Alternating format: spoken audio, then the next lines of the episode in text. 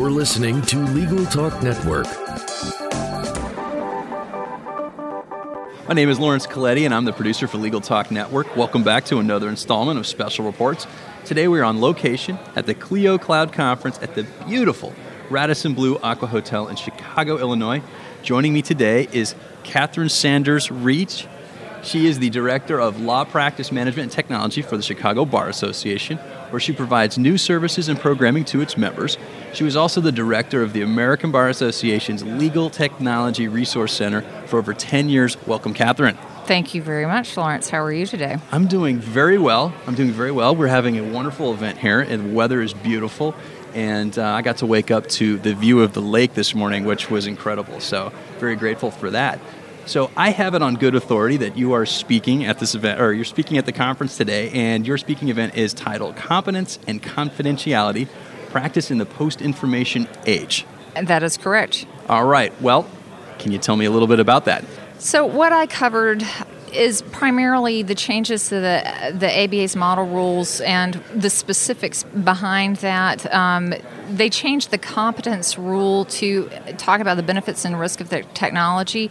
So now we have specific language that would suggest that attorneys need to be uh, aware of technology in a way that they haven't had it specified before. Now, I would suggest that the competency rule has always covered that, but you see a lot of attorneys intentionally turning a blind eye towards technology because it's not something that they are interested in, and so they they just don't keep up to date with it. Um, as as example for the part of the program, I talked about uh, six different disciplinary cases wherein lawyers, you know, either ignored technology to their peril in terms of disciplinary case. Um, one attorney actually was disciplined because he borrowed money from five of his clients to help another client who brought him documentation to suggest that he could get a 18 million dollar inheritance from his long lost uh, relative in Nigeria.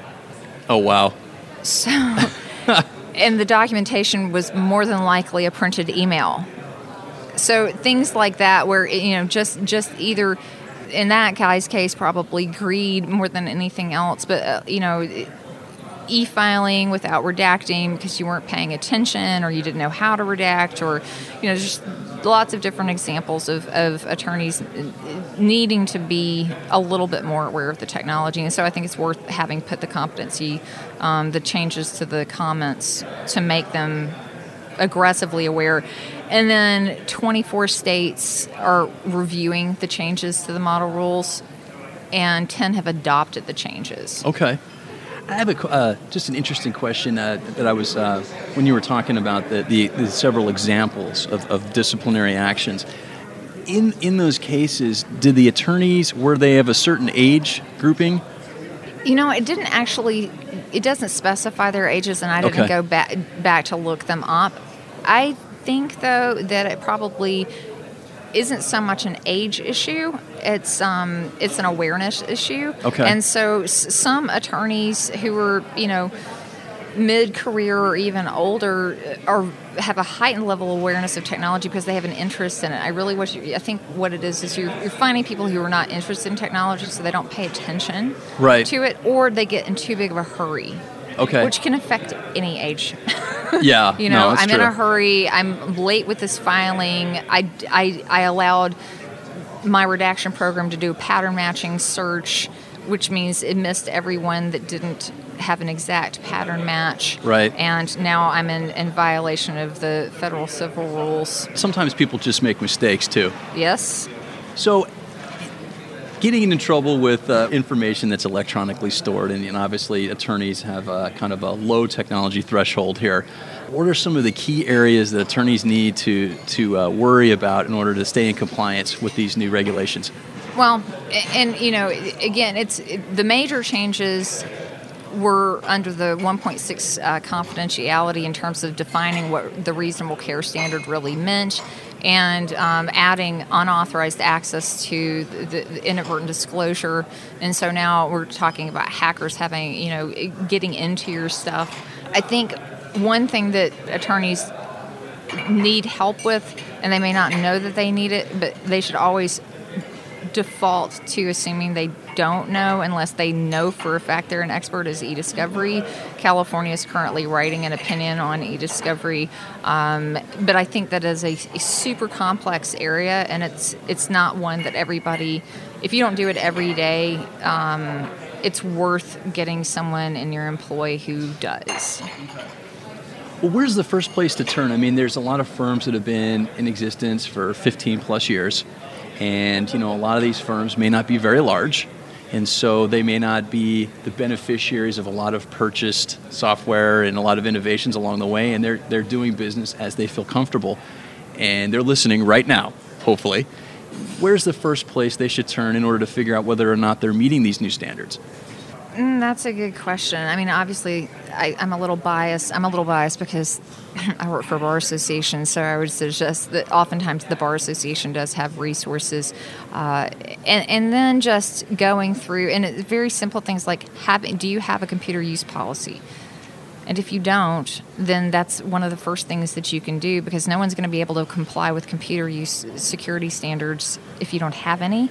Uh, and those are readily available if you just Google computer use policies. Uh, SANS Institute has a whole library of computer use policies that cover mobile devices. Um, phones, internet use, all of that. So boilerplates out there that you can use, borrow, write. I, I actually had a lawyer uh, call me and ask for a security policy that he his firm could adopt immediately because they had a client who was asking to see theirs. So oh, it'd wow. be better to be prepared rather than you know go oh I need I need to show the, a client our security or security policy when you don't actually have one. Um, that's probably not the best way to go about it. So, uh, and then this is something that clients it's not just the ethics issues; it's the clients are asking for it. Clients are more sophisticated. The even small businesses with a lot at stake. Um, anybody who has uh, HIPAA regulation uh, requirements, HITECH, eh, you know, there's a there's a lot of compliance out there. Um, with security standards. And if you're doing business with a client that has those issues, then they become your issues as well. Okay. Yeah, and that's that's one of the that's uh, some of the reoccurring themes that we're hearing is that a lot of clients are driving these new standards uh, mm-hmm. kind of by default because of the, the inquiries that they have and, and their hiring practices. So that's that's wonderful. You know, hopefully you know drives the uh, the legal profession into a little bit uh, better compliance. Mm-hmm. Well, that's wonderful. So how are things going at the conference so far? I know I know that your your time is short here, but uh, you know it seems like a wonderful event, and everyone seems uh, very friendly. And, and I love these shirts uh, from the Clio staff. Just ask me anything. It seems like a very warm place to learn. And so I just wanted to get an idea about some of your uh, some of your perspective on this. Well, obviously the venue is, is lovely here, right on the river, and a uh, beautiful day in Chicago, and the the staff does seem very open. I think nine of them introduced themselves to me in the short time that I've been here. Um, the AV isn't very good. All, all, all of the programs are being recorded so people can go back and watch them later, which I think is fantastic because obviously not everybody can get to Chicago on a certain day. Right. So having them available after the fact is great. Um, lots of exhibitors so it's always good to meet people and meet Clio's partners if you're already one of their uh, clients. Get to learn more about Clio. I don't think that there's any piece of software that you know enough about to where it's not worth going and hearing about tips and tricks and how to use it better. Uh, so that's one of the things that they seem to be providing here that's that's useful and not and, and, kind of a formalized approach to learning, but also just kind of ad hoc. So that's nice. Excellent. Well, thank you so much for stopping by. And so, if our listeners wanted to get a hold of you, or uh, some of the members of your bar association wanted to get in touch with you, how might they reach you? You can find me at chicagobar.org slash LPMT, Law Practice Management Technology, LPMT, or you can find me on Twitter at, at Catherine Reach. All right. Well, thank you so much. Thanks, Lawrence. The views expressed by the participants of this program are their own and do not represent the views of, nor are they endorsed by, Legal Talk Network, its officers, directors, employees, agents, representatives, shareholders, and subsidiaries. None of the content should be considered legal advice. As always, consult a lawyer.